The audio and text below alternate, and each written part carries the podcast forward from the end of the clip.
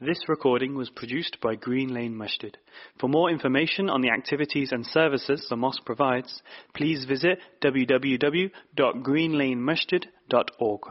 بسم الله الرحمن الرحيم الحمد لله أن الحمد لله نحمده ونستعينه ونستغفره ونعوذ بالله من شرور أنفسنا ومن سيئات أعمالنا من يهده الله فلا مضل له ومن يضلل فلا هادي له وأشهد أن لا إله إلا الله وحده لا شريك له وأن محمدا عبده ورسوله صلوات الله والسلام عليه أما بعد Come to the next tremendous hadith, Ikhwani, in the book of the da'wah and the du'at, the du'at and the da'wah, the call and the callers. So previous to today's hadith that we're going to deal with, we've dealt with quite a few hadith. The Shaykh tried to, rahmatullahi alayhi, show from the hadith that have passed already the importance of a tawheed and that this is the main and essential cornerstone and da'wah of all of the prophets and the messengers and he brought that. He also brought a hadith that show and indicate the importance of the sunnah in the life of a Muslim and the way things are in our ummah today, with the way people are looking at the religion is not the way. Where people actually believe you could take and cherry pick from the sunnah as you please. So this one doesn't want the sunnah at all. And he says he only takes the Quran. That one over there says he doesn't take the hadith al-ahad, even if it's inside Bukhari or Muslim. That one over there, if the hadith and what's said in the sunnah is from the mu'jizat and it doesn't go in accordance with his or her intellect because they graduated from Cambridge, Yale University or Oxford, then they reject it. This is not the way. So the Shaykh, rahmatullahi alayhi wasiyan, uh, rahmatun wasiya, he brought all of those hadith. How you cannot separate the Quran from the Sunnah. And they won't be separated until Yom al Qiyamah when Allah's Prophet sallallahu alaihi wasallam meets the people at the fountain. He brought all of that. He brought those ahadith that show and illustrate the importance of the call and the caller. Everybody here is giving dawah to Allah. Or you're giving dawah. Question is, what are you giving dawah to? He's giving dawah to Sheikh Rabi' and to his hizb. They're giving dawah to the Ikhwan Muslimin and Sayyid Qutb, and that's all he could see. These one over here giving dawah to innovative and shirkiyat bit dhikr, and that one, he's giving dawah to himself, he's giving dawah to the madhab, he's giving dawah to an ash'ariyah. Show how the Sheikh brought those hadith. Mu'adh, verily you're going to the people from Ahl al-Kitab. Make the first thing you call them to La ilaha illallah. If they accept that, they have to pray. So here I am in the masjid, and I know many of the people who I know on a first-hand basis from my relatives and neighbors and people who I know, I know most people are not praying. Allah help us all to be on our prayer. It was the last time a whole month went by. I don't care. Islamic calendar, Gregorian calendar, I don't care. When's the last time a month went by and you didn't miss one prayer in that whole month? Tell me, when did that happen? So I know many people miss the prayer in a month, once, four, five, six times. That's a lot for him. Because he was tired. He missed the prayer because of Corona. He's not coming to the masjid now, so it's not the same. So he overslept. But he still made the salat on time, just was close to Fajr time. Point is, there are a lot of people from our community who miss the vast majority of their prayers on a daily basis, on a weekly basis, on a monthly basis. So what's the point? As someone who's giving dawah, why in the world would I get on this minbar or any minbar to get in front of the Muslims and when the Palestinian issue happens, I start appealing to the emotions of the people? No, what's happened to the Palestinian people is serious and we need to talk about it. But we need to understand it correctly. The primary issue right now is, Allah, if we were praying as a community, these things like that wouldn't happen because Allah Azza wa Jal has promised us that if we believed and we did righteous deeds, He's going to give us strength in the earth. But my dawah, what is it? It's the dawah of emotions. I want people to like me. I want people to follow me. So I can't say the truth when someone asks me a clear question. what do you think about this or that or him or this? I can't, I can't put myself out there because I don't want the fanboys to be upset with me. I want people to accept. No, you have to say the truth in the best way possible. I'm not saying be crazy and be unsociable and be nasty, right? Because some hadith are coming, inshallah, that's going to talk, talk about how the one who's giving dawah has to be soft and easy. Perchance the person who's listening to you is going to accept your dawah. So, with what has passed before, so far, a lot of information as it relates to the dawah to Salafiyya, that's al-Islam and Musaffas, pure Islam. Not your understanding or you or you or you and your political stuff that you're trying to do and your masjid, in your country. We, we, we, not, we didn't come into Islam for that stuff. We came into Islam to worship Allah, the way He legislated, and the way the Prophet, Prophet ﷺ brought it, and the way those companions were upon it. And I encourage you, brothers, to always stay balanced and humble, but don't let anybody sell you any wooden nickels. Somebody come to you, my brother, what's your name? Jamal, you're new here? Where you came from? Where you come from? East London. So you know London. Someone walked up to you, Brother Jamal, while you were in Birmingham, said, I have a real serious opportunity, business opportunity, once in a lifetime. I'm going to sell you the London Bridge for 50 pounds. You're going to do it? Of course you're going to do it. You say you're not going to do it. No. We don't, we, we, don't go for the okey doke like that. London Bridge. You have some people who are like that. Give us these buzzwords. Salafiyya, a sunnah, the sheikh. Yeah, brother, but what you're saying is not supported by what we're learning here. That's your interpretation and your sheikh. That's your interpretation. And I want you brothers to have enough, uh, inshallah, enough courage, enough heart to stand up in issues, not like a madman, but to say to people, look, we used to say, I don't blindly follow Imam Abu Hanifa. And we didn't care if people got upset or they didn't get upset. We used to say that.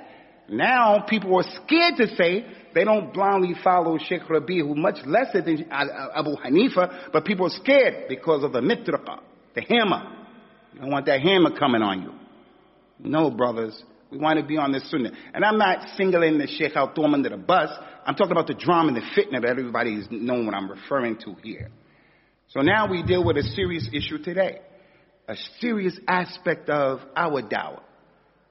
Coming to Islam in 1986 and being exposed to the Sunnah, when at that time, for you young brothers, it was very difficult for a Muslim at that time to know pure Islam because of the khurafat that your parents and relatives and communities were on. So if a person, African American, comes into the religion he has the Pakistanis. He has the Indians. He has the Afghanis. He has the Africans, this, Arabs. He's looking and he's trying to learn. He's not going to learn his religion because most of the people, unfortunately, are practicing what their parents gave to them. So we came to the religion and then by Allah's favor alone. Not because somebody is smarter than someone else. It's the tawfiq of Allah. The sunnah became known to us. It was exposed to us. And today's lesson was one of the reoccurring, reoccurring themes in the Sunnah when we used to hear it. Now, you brothers come in 19 and 20 in 19, uh, you know, these last five, six years, you brothers get on the Sunnah. You brothers get the dawah. And all you heard was the Sheikh said. The Sheikh said. The Sheikh said. That's all you heard. So if you read an article it can have a lot of kalam, but it has nothing to do with the issue. No dalil. It's just the sheikh said. The sheikh, no, you gotta learn how to read. You have to learn how to listen. So today's lesson is one of the most important lessons for any and everybody who wants to be on the sunnah. It's one of the important, these ahadith are the ahadith of the minhaj al-salaf. Sheikh Ali al-Halabi brought this hadith of Abu Huraira. May Allah Azza be pleased with Abu Huraira and all of the companions. The Prophet ﷺ said to the people, who from amongst you, it's like a challenge, who from amongst you will take these words that I want to tell you and you work by these words that you're about to hear from me? Or you take these words that you're about to hear from me right now and then you take them to someone and you teach someone these words so that they'll do the word. So it was a challenge. So now, since you're hearing this hadith, maybe for the first time, as you sit there, you can't sit there and just these just words, rhetoric, goes in your ear, out the other ear. And it doesn't make you feel, when the Prophet said it, I wasn't there, but I'm hearing it now. So the challenge is still standing. You're not exempt from the challenge. And that's another thing, Ikhwania. This is the time that we're living. I'm not putting anybody down. We all suffer from this. We're living in a really rough time to be religious. It's a rough time. Even a religious person right now can be fooled into thinking he's really religious. But in reality, if he looked at himself he looked at herself, yeah, you wear niqab, you get up for fajr, mashallah, you wear your face veil, mashallah, you're a student, you do this, do that, you do this. But do you make the adhkar of waking up every morning? Do you make the adhkar before you go to sleep? When you came to the masjid, did you make the adhkar? The adhkar that's part of the Muslim. Prophet Muhammad says, sallallahu alayhi wasallam, man la yas'al Allah yaghdab alayhi. Anyone who doesn't ask Allah, Allah becomes angry with him. Because it's a sign that you're arrogant, mustakbir, mutakabbir, because you're not making dua. Or it's a sign you're not arrogant, but you're ghafil. You're not really paying attention. But how can you not be paying attention when you're practicing? You gotta be. You go to the masjid. You a student. You're practicing. More than your brother and your brother's wife. That's what I'm trying to say. Practicing right now. Don't get fooled. I'm not saying anybody is bad. Allah knows. لا tuzakku anfusakum هو أعلم بمن ittaqa.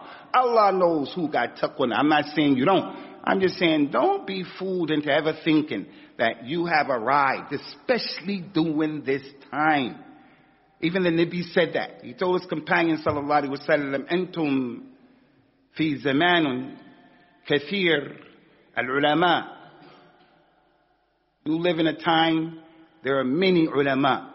Abu Bakr, Umar, Uthman, Ali, Abdullah bin Umar, Abdullah bin Abbas, Abdullah bin Amr bin al-As, Abdullah ibn Mas'ud, Aisha, Anas, Jabir bin Abdullah, Abu Musa al-Ash'ari, ulama. You got an issue? Okay, go to his house. He's not there. You have 8, 9, 10, 15 other companions to choose from. You're young doing their time. You have an issue with your dad, with your wife, with the job, with another Muslim. Go to all of those companions. He said, but there's going to come a time, he said to his companions. You living in a time, meaning ulama, and only a few khutaba, only a few people giving khutbas and talks, only a few. He said, there's going to come a time when there are going to be many khutaba, many imams for the khutbah, and only a few ulama. He said, for his time, anyone who abandons a tenth, ushur, Abu Bakr, if they abandon a tenth of their deen, they'll be destroyed. Because the bar is higher. That's a dalil of the virtues of the companions and why they are the blueprint and the template for success and nobody else. Nobody. He said the time that's going to come, many people giving the khutbah. He said anybody doing this time, if he holds on to 10%, he'll be successful. Over there, if you leave 10%, you're, you're done. What's the 10%? What does it look like during their time? The 10% during their time, maybe it's the one who doesn't get, for, get up for Qiyam al-Layl, because that was standard with them. Maybe the 10%, if they abandon 10%, he doesn't pray the nawafil, connected to the five prayer. That's standard now. Standard. When's the last time a person prayed one rakat, salatul witr? One rakat, salatul witr. So my point here, Ikhwani, this hadith today is one of those glaring hadith. So when you hear this hadith, or any other hadith, don't just sit there and say this is a class. The Prophet was talking to Abu Huraira. It really doesn't, it, it was an instant. No, it's to you too. Who from amongst you will take these words from me and work by them? Or take these words and give them to someone you teach him and he'll work by them. Abu Huraira was the first to say, I'll do it, Ya Rasulullah. I'll take that challenge, that responsibility. Abu Huraira said that the Prophet took his hand, further illustrating the seriousness of it. Took his hand. And also shows a very important thing. Throughout the life of Rasulullah sallallahu alaihi wasallam, he was a touchy person. Not overly touchy touchy, but he was a person who hugged men, hugged children. He was a person who, sallallahu alaihi wasallam, took people's hands and gave the bay'ah. He used to shake people's hands. So, it's, it's, it's not against manliness. It's not against manliness for a person to show those physical types of, uh, you know, affection, especially to his sons. People are close. But you gotta be careful with all this LBGT stuff going on. You do have to be careful, but nobody here should think that goes against being a man in Islam. Crying when you hear the Quran or you feel bad about something you saw or heard or about your own self. So we walk around with the fake testosterone and this, you know, macho man culture, like where I come from, African Americans. It's not cool to cry. Who said that? Prophet Muhammad sallallahu alaihi wasallam was the strongest of Adam's children. And he used to cry. Umar, Umar used to cry. Abu Bakr used to cry. And no one here would doubt for one second that those people were men. Because Allah called them that in the Quran.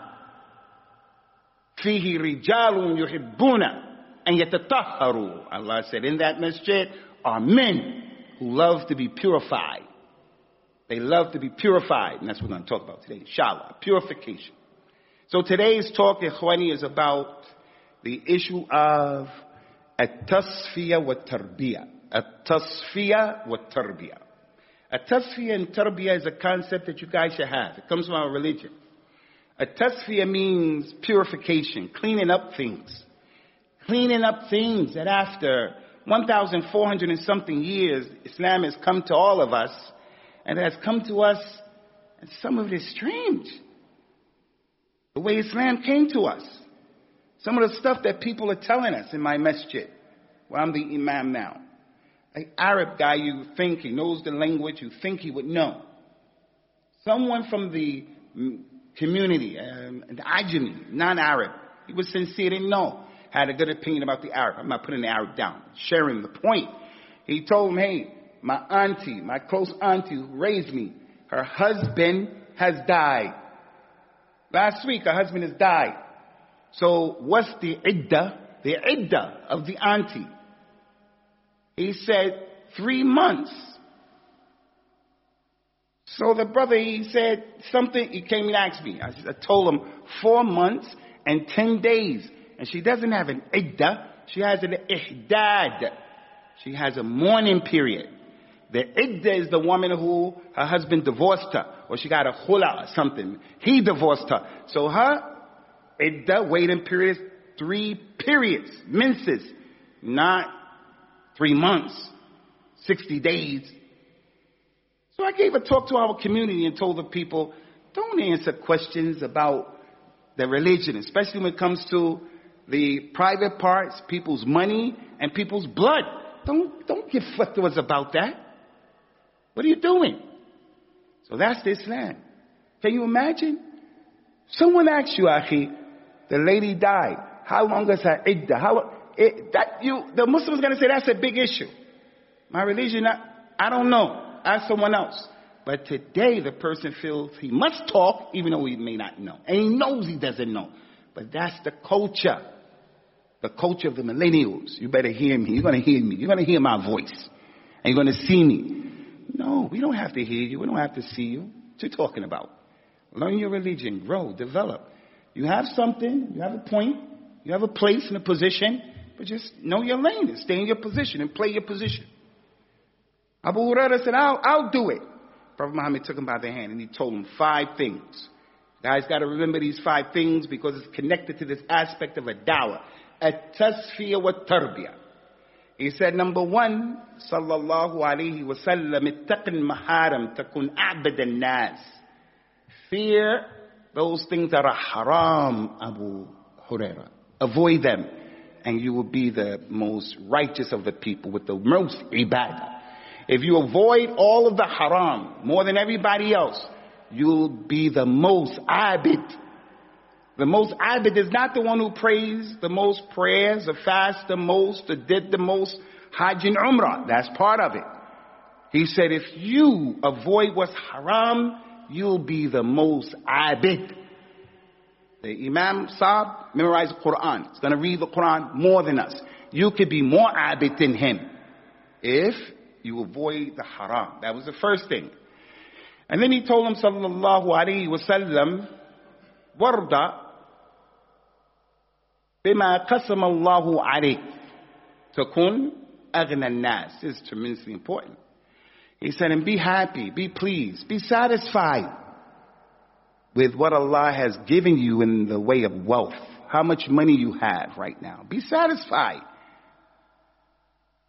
Be satisfied that Allah didn't make you with Bill Gates' money. He didn't make you like that. Nor did he give you the money that this other brother has, four Teslas in his house and he got dough. He didn't make you like that. He didn't make me like that. He gave some of us money and then give some of us money. Whatever he gave you, be happy, the Prophet said. Abu Huraira was broke, radiallahu anhu. He used to go in the masjid. He was from the people who, left, who slept in the masjid. He used to sleep in the masjid. And he said, my stomach used to be so much pain in me, I tie right back to my stomach. And I go look for the Prophet and say, teach me a hadith, just hoping someone invite us to eat. So we don't, we can't imagine that. Can't imagine that. So the Prophet told this poor man, sallallahu alaihi wasallam, he tells someone rich, Abdurrahman ibn Auf, Abu Bakr, he said to Abu Huraira, be a person who, whatever Allah has given you, be satisfied. Now that doesn't mean for you young brothers that you should be a bum and not go to university or you just are satisfied with mediocrity. You should want to blow up and make a lot of money and be self-sufficient. You should want to do that. The point here is, I have my job and I know how much I'm making and I know my level in life, but I'm mad at other people, jealous and envy of other people. And there's no end to that. And unfortunately, Ikhwani, that's in the culture of a lot of people in this country. I never saw this in America until I came here and I started mixing with certain cultures here, keeping up with the Joneses amongst the Muslims. There's something common. And we hate other families and people, and it, could be family members. They got a new kitchen set, I gotta get a new one. They got an extension, I gotta get a new extension. They got a new car, I gotta get, it's in the culture of the people they're racing. And they get mad at each other. Not everybody. Not everybody, but in the culture. So that was the second thing he told Abu Huraira, may Allah subhanahu wa ta'ala be pleased with him. The third thing he said to him, he said, wa ahsin ila jarika takun mu'mina. Abu Huraira, Sharif, Abdullah, Abdul Ahmed, Bilal. He said, sallallahu alayhi wa sallam, be good to your neighbor and you'll be a believer. Abu Huraira, you got neighbors. Be good to your neighbor. And it will constitute you being a believer. If you do that, it's a proof that you're a believer. Fourth thing he said, sallallahu alayhi wa ala alihi wa sallam, وَأَحِبَّ لِلنَّاسِ مَا تُحِبُّ لِنَفْسِكَ تَكُونْ مُسْلِمًا Love for the people what you love for yourself. You'll be a Muslim. Be good to your neighbor, you'll be a mu'min and love for the people what you love for yourself. If you could do that, you'll be a real Muslim. And then finally he says, sallallahu alayhi wa ala alihi wa sallam, tremendous. ولا تكثر الضحك فإن كثرة الضحك تميت القلب Abu Huraira, you're a scholar, you're serious. The Muslims today, when they think about you, they don't look at you and think of you like a joker. There were some companions who used to play jokes with the Prophet and on the Prophet and the companion. Sallallahu alayhi wa His name was Himar. He was a, he was a jokester, prankster. But even his jokes didn't go overboard. Even his jokes wouldn't go overboard. So the Prophet would show also his sense of humor with this man because he would do that. That man would do that. He will come behind the man, the man won't see him and he will hold him. And Rasulullah said, who wants, I want to sell this slave. I want to sell this, this slave to someone like a bondman, slave. But the guy knew that the Prophet was just joking with him, sallallahu but he didn't do that with everybody. But that was his nature. So the Prophet allowed that, sallallahu alayhi wasallam, and they used to do that. But he told Abu Huraira, Abu Huraira, beware of laughing too much. Because laughing too much will kill your heart. So the heart, there are three types of hearts in Islam, and one of them is the heart that is salim. Ila man ata Allah bi qalbin salim. The one who comes yom al with a good heart, you're okay. And there's the heart that is sick, it has diseases in it. And the sickness could be doubts. The sicknesses can be anything. The sickness can be many sins. As a result of the sin, the heart get black, black, black, black, black, black. Kalla. So the person don't know what he's doing. Just a, one of the things that kills the heart is laughing too much. Not laughing some. So we meet some brothers who read this hadith and he walking around screw face all the time Like he ate, you know, a lemon, just always frowning, and then he say this. Yeah, Rasulullah told, brother, that hadith is not saying you can't smile, can't say you can't laugh even. Allah said in the Quran, وَأَنَّهُ أَدْحَكَ وَأَبْكَى Allah is the one who makes you laugh and the one who makes you cry. So if you're never laughing, something's wrong with you. If you're never crying, something's wrong with you. Two extremes. Two extremes. His mother dies, he won't cry. Something happened that is funny, and he won't laugh religiously, believing he can't laugh. Because of the hadith, if you know what I know, you will laugh less and cry more. So he understands from that he has to be on the minhaj of Dhul Khuwaisira. You guys do know Dhul Khuwaisira, right? You know Dhul Khuwaisira? Huh? Dhul Khuwaisira is the father of ISIS, Boko Haram. You know ISIS, Boko Haram, Al Qaeda, all of those people, extreme Muslims of a takfir and that Khawarij mentality.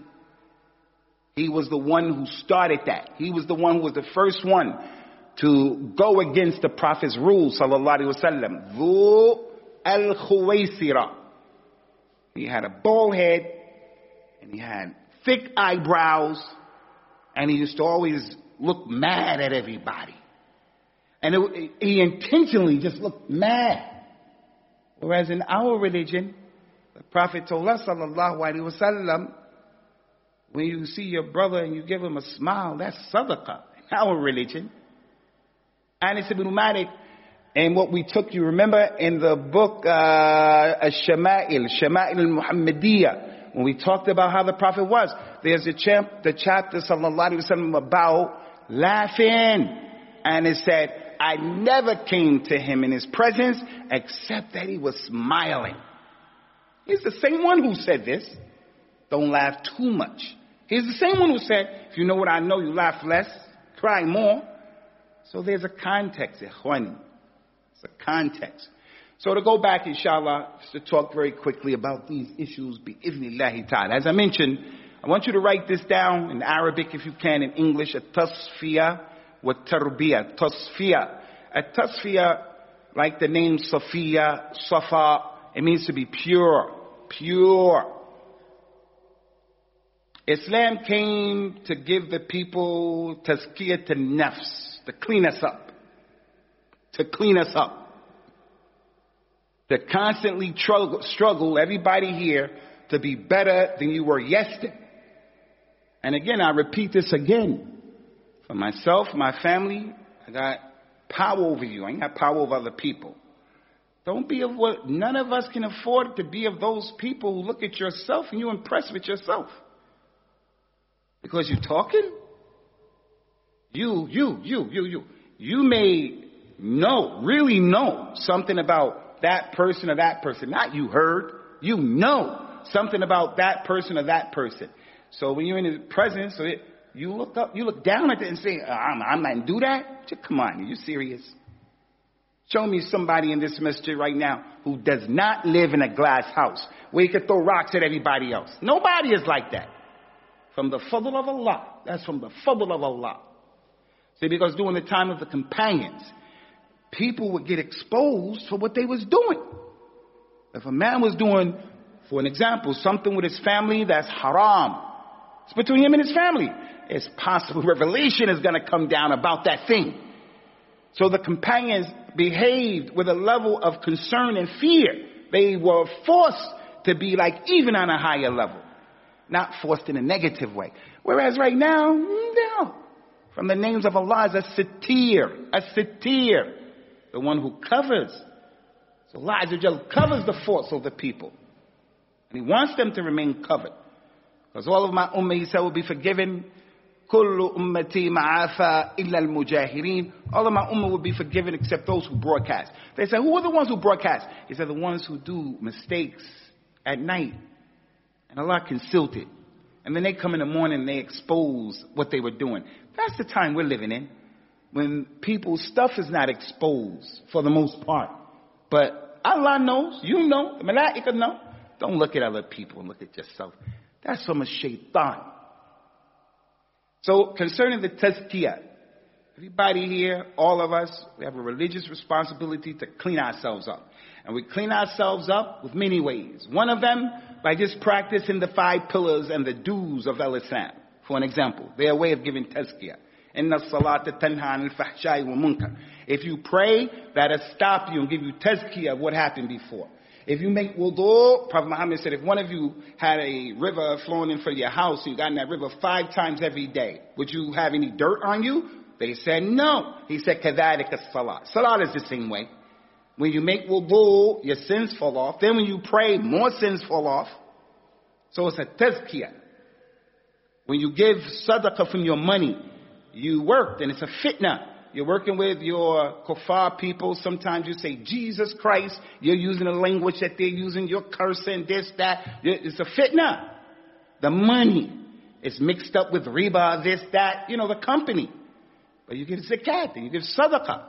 Allah told the Prophet in the Quran sallallahu alaihi wasallam, وَخُذْ مِنْ أَمْوَالِهِمْ صَدَقَةً تُطَهِّرُهُمْ وَتُزَكِّيهِمْ بِهَا وَصَلِّ عَلَيْهِمْ Ya Muhammad, take from their money the sadaqah, the zakat.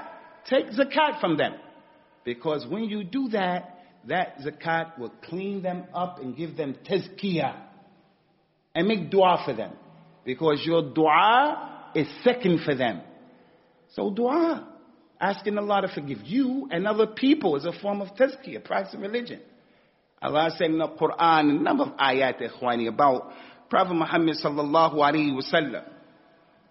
هو الذي بعث في الأميين رسولا منهم يتلو عليهم آياته ويزكيهم ويعلمهم الكتاب والحكمة Allah is the one who sent the Nabi sallallahu alaihi wasallam to the unlettered Arabs so that he can teach them the book, the Quran, and he can teach them the Sunnah, what has passed. Now we have a new issue, Tazkiyah.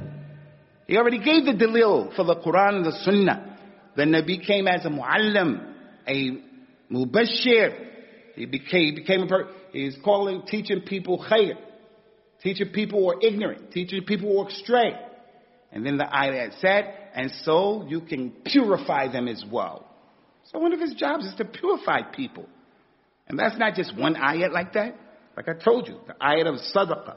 الله تعالى mentions سورة آل عمران لقد من الله على المؤمنين إذ بعث فيهم رسولا من أنفسهم يتلو عليهم آياته ويزكيهم same thing Allah has blessed all of the believers the first ayat said he sent the Nabi to the unlettered giving them tazkiyah tazkiyah how they used to have najas in their clothes they didn't clean themselves until Prophet Muhammad came and started telling them, do this, do that, don't do this in the religion. Don't do this, don't, in terms of cleanliness. He said, al-tahur islam is Islam is purity is half of faith. Prophet Muhammad started teaching people that. Even some of us, 2021, Europe, America, some people don't know and appreciate the importance of hygiene not in Islam, not in themselves, and not in life.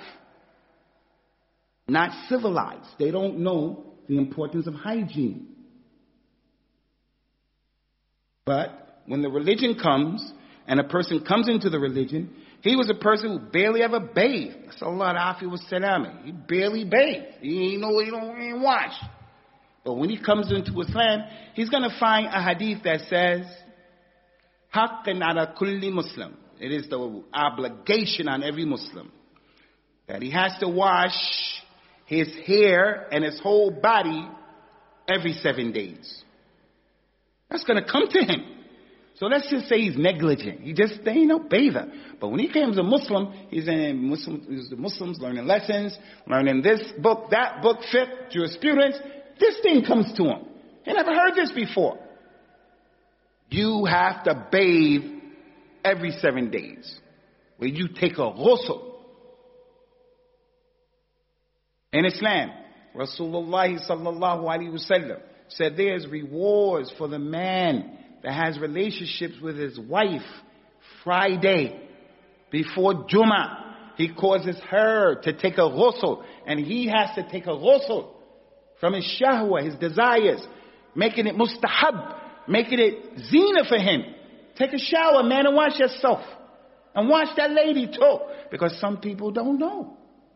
So my point here is, Islam came to purify the insides of people, the heart, the mind, your body, and your environment.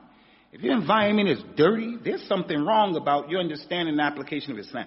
Your house is dirty, unkept, there's something wrong. Something ain't right. Maybe you work all the time, your wife work all the time, but something is wrong. Because purification and cleanliness is half of the faith. And it's something that we all have to be upon, but especially the Muslim woman. Especially, especially. Because women are on a higher level of things like that. So, as it relates to the tazkiyah, Khwani, the Prophet came, sallallahu alayhi wa sallam, and he, clear, he purified the people with his religion. So Sheikh Al-Albani used to say this all the time. The ummah has to get tazkiyah, a tasfiyah, clean up what we are doing and believing. Rasulullah is everywhere, omnipresent. It's not true. Most of the people in Birmingham believe that. But all the Muslims count all of them. The majority of the Muslims of this ummah believe Rasulullah is everywhere. Believe he didn't die. Believe he knows the unseen. You can make dua to him. The majority of the Muslims in Birmingham believe that. Now, I'm going to come as the Imam and I'm going to talk about the Palestinian issue. And there's a disjoint from the knowledge of that reality in Palestine. No, Palestine is important. I'm not saying it's not important. I mean, even making this point that I'm trying to make, some people will listen to me and think I'm saying Palestine is not important. No, Palestine is important, but is a reflection of the reality of our ummah. That's what I'm saying. So now, Al-Albani came and said, before our ummah will ever get help based upon the Quran and the Sunnah, we have to do this tazkiyah. We got to clean up ourselves. We have to Stop watching porn. We have to stop making zina. We have to stop drinking khamr. We got to stop smoking weed. We got to stop smoking cigarettes. We have to, all of these things that people do. It's just normal. Got to stop. Based upon Quran, that's tazkiyah. And the tasfiyah, a tarbiyah, is learn the religion. And that goes in with many ayats. وَعَدُ اللَّهُ الَّذِينَ آمَنُوا مِنْكُمْ وَعَمِلُوا الصَّالِحَاتِ لَيَسْتَخْلِفَنَّهُمْ فِي الْأَرْضِ كَمَا اسْتَخْلَفَ الَّذِينَ مِنْ قَبْلِهِمْ Allah has promised those from amongst you, those who believe correctly with Tawheed, not this Hazar, Nazar, Molid, hocus pocus, dua to dead people and all, adi adi, the medit, medit, not that stuff. Those people who believe correctly and they do righteous deeds. Allah promised them He's going to establish them in the earth and give them dominance and the khilaf in the earth. But they got to do those other things. So before I move on with the explanation very quickly, Ikhwan. A few weeks ago, a month or two ago, one of the famous dais, younger brother, goes to Speaker's Corner, very prolific. I really am impressed with him when he gives dawah to the people who don't believe in Islam. What do you call them again? People that don't believe. Atheists, you know, progressives, people like that. If he gave dawah to that and stayed there, be okay. But he stretches out. This is the problem. He was talking about Al-Albani.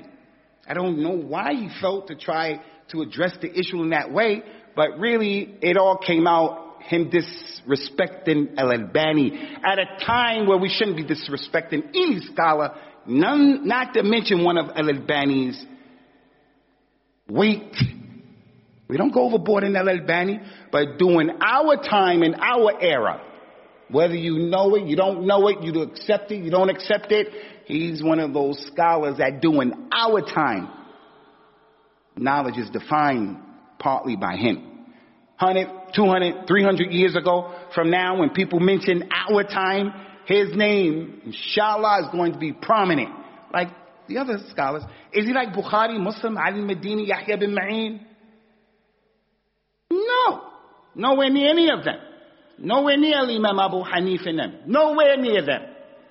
But relatively speaking, during our time, if any of you were reading Arabic and you were a student, you're going to be looking at Al Albani's work. Whether he's your enemy or your friend. And everybody says, so now to talk about people like that now, it's a problem. Especially with what the enemies of Islam from within and out are trying to do. So that happened before. And we talked to that brother. What you're doing is not right, man. Did you lose your mind? Did you get dropped on your head? Go look for your mind somewhere. Don't talk about the scholars, but especially that one. Scholar of the Sunnah. Single, the one person who get khidmah to the Sunnah. Is he infallible? He never made mistakes? Every hadith? It? No, I'm not saying that. You'll be hard pressed to find another human being during our time who service the Sunnah like Al Albani. Was he alright? No. So for you to come and talk, you look, one of you, I want to ask you, between you and me, I ain't gonna tell nobody else.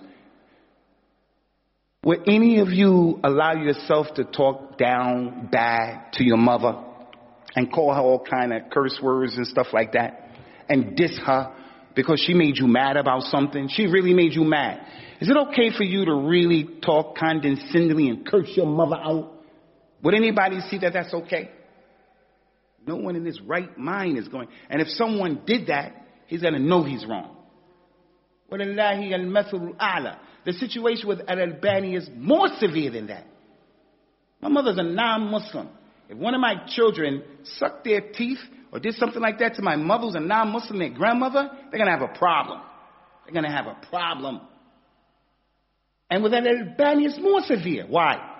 Because, as the hadith said, Al-ulama warathatul anbiya. Those scholars are the inheritors of the prophets. Your mother, your father, not the inheritors. Unless they're students of knowledge, so they're working in that way. But the prophets and the messengers are the inheritors. So you can't talk about them in any way. You can't make gib about them. Can't make namim about them. Their blood is poison. Anyway, what I was trying to get to, Ikhwani, is two, three, four days ago in Saudi Arabia, a criminal came on TV. One of these um, reporters, criminals. You know, in our religion, we have a minhaj in everything. You got a minhaj in a sharia. You have to have a minhaj when you hear news, especially the news, news. Read news. And you see, brother, with this COVID thing it goes to show again the confusion of our community. Confusion. A person comes, I think you call it in this country GCSEs, when you study. What do you call that? When you're going to go to university, you got to take an exam. What is called? Huh? A levels. A levels. Once you take the A levels, you can go to university, right? In America, we have this thing called your high school diploma. You get your high school diploma, you go to university, go to college. But some people don't go to go to high school, so they have to get a GED. Doesn't mean you're dumb. You just missed the boat. You got to do it a longer way. You got to go the long way. I'm in my new community the other day, and I'm getting to know some of the brothers. And one of the brothers came and started talking about the COVID vaccine, whether I got the vaccine. And he started talking about, you know, well, if you got the, if you got the vaccine, chef, they got a pin in you. They know everywhere you're going. I said, I mean, they got a pin. They put a pin in me. He's laughing. He was saying, well, Lord, he, they put a pin in me, and I got mercury in me. And now, the thing is, brother, I have a minhaj. I have a minhaj. And that minhaj is, in the capacity of what I do, I go to Hajj. And I know more doctors, brothers and sisters, men and women, older than me, younger than me, and they're my brothers. We just don't have a regular relationship. If I need a problem, one time my little boy bit a liquid thing that you wash, he bit and some of it went in his mouth. I, I called the doctor. And I was tripping out. Hey, my little man. He said, calm down. He's gonna vomit. It's poison. It's okay. Keep it out of his eye. Go to, I'm gonna call one of those brothers and sisters because there's mutual love and respect. They're gonna talk to my intellect and they're gonna be honest. They know that the thing got mercury in it. They're gonna tell me something else. Come on. So I told the brother, I have a minhaj. And my minhaj is, there's no way in the world I'm going to listen to someone who hasn't taken A levels about something so complicated. And when I ask him, give me the proof, he's just talking nonsense. So similar to that, the newspaper, the TV, social media, you have to have a minhaj. We're living in the time of lying. People be lying. Lying. So now, as it relates to Al-Albani, in Saudi Arabia, this guy came on and started saying Al-Albani was with Juhayman. That was the criminal who in 1975 with some young students who were in Medina. They were extreme, like the Ghulat now. So just because you're on the Sunnah doesn't mean you're protected. You could be on the Sunnah, you want to be on the Sunnah, but you go extreme. That's what happened with Juhayman. Those people were students from Medina and Mecca. They wore short clothes, big beards. They were praying the way we pray. That energy was there back then in the 70s. All of the Muslim youth, there was a renaissance. The Sunnah was spreading. And Albani had a lot to do with it. The people from these students went to the Kaaba and they took over the Kaaba. Muslims got killed making tawaf around the Kaaba. They shot people in the Kaaba. Ghulu. Ghulu. Now, Al-Albani was advising the students, don't be with this, this is evil. And ever since that time, he wrote about these things that this criminal in Saudi Arabia the other day, three, four days ago, he said Al-Albani was with that, supported that, supported ISIS, supported Osama bin Laden, support, and any and everybody knows Al-Albani's dawah is not on that stuff. But that's the 2030 vision that some of our brothers want us to just agree with everything. No, we don't understand that to be Salafiyah. And I'm just making a point here. It's not fair. It's not fair. It's not the religion. Al-Albani wasn't on that stuff. Al-Albani was on the opposite of that. He was writing the book, At-Tasfiyah wa Tarbiyah. The need that this ummah has not to do stuff like that.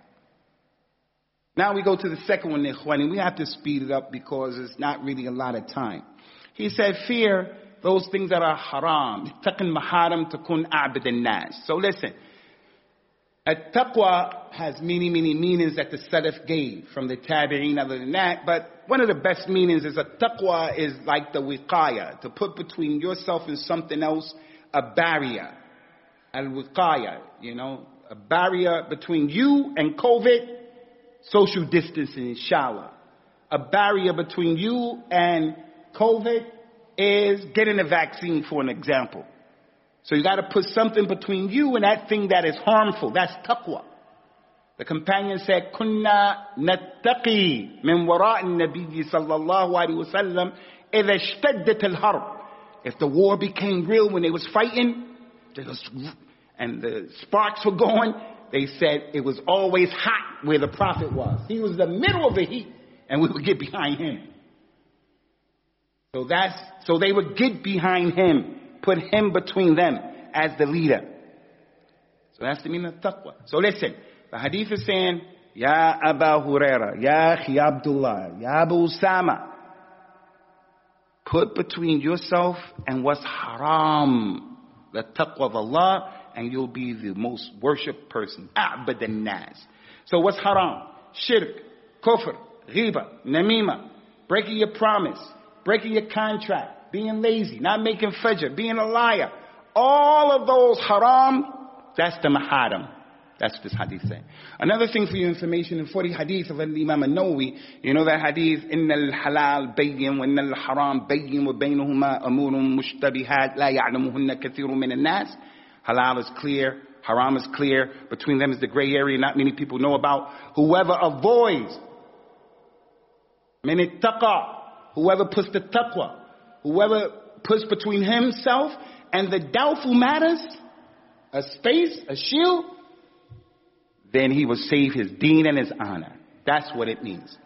And then for the hadith as well, there's a hadith where the Prophet says, sallallahu alaihi wasallam, inna li kulli hima, wa hima Allah maharimuhu. Every king has a sacred area, a sanctuary. Nobody can go there. And Allah's sacred area is what's haram. So the things that are haram, that Allah made haram the religion, they're his sanctuary. The king, the king, the king, and the dunya. He takes his wife and his kids over there. They have a picnic. He rides his horse over there in his sanctuary. He uh, goes fishing over it. And if he catches you on his property, you're going to be in trouble. Because he's the king of the dunya. The haram is like that. The haram is Allah's exclusive area. No go zone. Anybody who goes there, he making trouble for himself. He has to make tawbah and all that kind of stuff. So the Prophet told Abu Huraira told you, told me, ittaqi maharamillah. You stay away from this. If you can do that, you'll be the abid. He, look, he didn't say, do the good things. Pray. He didn't say that. He said, stay away from the haram. And that's because, Ikhwani, the haram things, eh, zina. They've been beautified. They call you to it. People are not pumped up and encouraged to go and pray. It doesn't, there's no zina for that. Praying, fasting, hajj. There's no zina.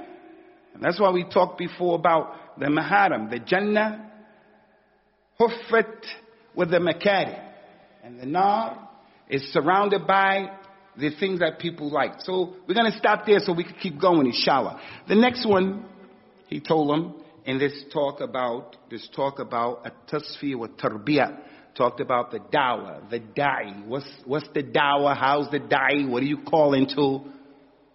And now the Sheikh is talking about the importance of tazkiyat and nufus. قد أفلح من زكاها وقد خاب من دساها from those many ayat from those many ayat قد أفلح من تزكى وذكر اسم ربه فصلى. All those ayat. The one who gives tazkiyah to himself will be successful. The one who doesn't give tazkiyah to his nafs, you're going to be destroyed. So you got to keep doing it. Second thing he told him, sallallahu alaihi wasallam, be content with what Allah gave you. And you'll be the agna nas. Al-ghina, ya akhi, is you not asking anybody. Like someone comes in and you look at everybody and you're not worried. I don't owe anybody money. I don't owe anyone here a single penny. So if I get invited to a dinner, you get invited to a dinner, walima, I see you on Friday, I'm not shy. I don't have to run away from you. Prophet Muhammad used to tell the people, don't take debts because when you take a debt, it causes you to lie and break your promise. You pray Friday every week at Green Lane. But when you give the man money, you say you're going to pay him money next Friday and then next Friday. He doesn't come here anymore. He's just lying. So when you don't owe people money, you don't take things from people, people can come in. You're not worried about that. You're not looking at him crazy. He ain't looking at you crazy. Because Allah gave you enough for your situation.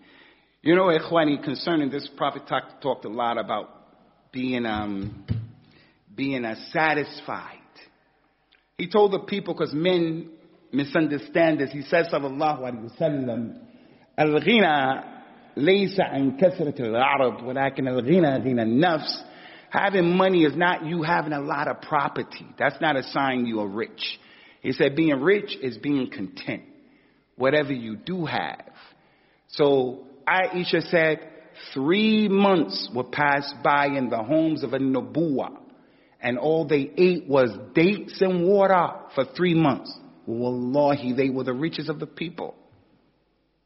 They were the richest and they didn't have money. They didn't have a lot of clothes. But they were connected to Allah with their tawheed, with the sunnah, with their understanding and all of that stuff. So the Nabi of Islam wasallam has informed us and taught us we shouldn't be of those people who are like that. Man yastaghni yughnihillah. Anyone who doesn't ask people, you don't beg, you want to get married, you want to start a business, but you don't go around begging. Anybody who's like that, Allah, Allah will open it up for you. Three people Allah is responsible for. And one of them, he's responsible for the mujahid who goes fi sabilillah. He's responsible for the one who took a debt and he really wants to pay it back. He's responsible for the young man who wants to get married but he doesn't have the means. But that young man has to make salah. That young man has to make jihad. He has to make some efforts. Can't just do anything. You have to. So if you are like that, Allah bless you. So he told the companions, La tas'ulun nasa shay'a. Don't ask people for anything. So the man would be on his horse, his whip will fall. He would say, can you pick that up? He's a young man. Hey, hey, can you pick that up? He'd get off that horse himself and pick it up so that nobody can ever come with a menu and say, you remember I did this, you remember I did it. No. Don't ask for anything. There's a hadith, ikhwani, tremendous hadith of Rasulullah sallallahu alayhi wa ala alihi wa sallam. He said, قد أفلح من أسلم ورزق كفافا وقنعه الله بما آتاه. A person is successful. the one who Allah has given him rizq and what Allah gave him is enough for him. And the one who, whatever Allah has given him, he feels, he feels satisfied, content. Meaning he's not going to look at him and like him. Why you not, I don't have this and, then get mad and jealous at people. I'm telling you it's a disease. And some people have it. Some people don't have this disease. They have other issues and challenges. What time is the adhan? 11. So the adhan is now. Okay, Ikhwani, we're going to stop right here just on the shorter part.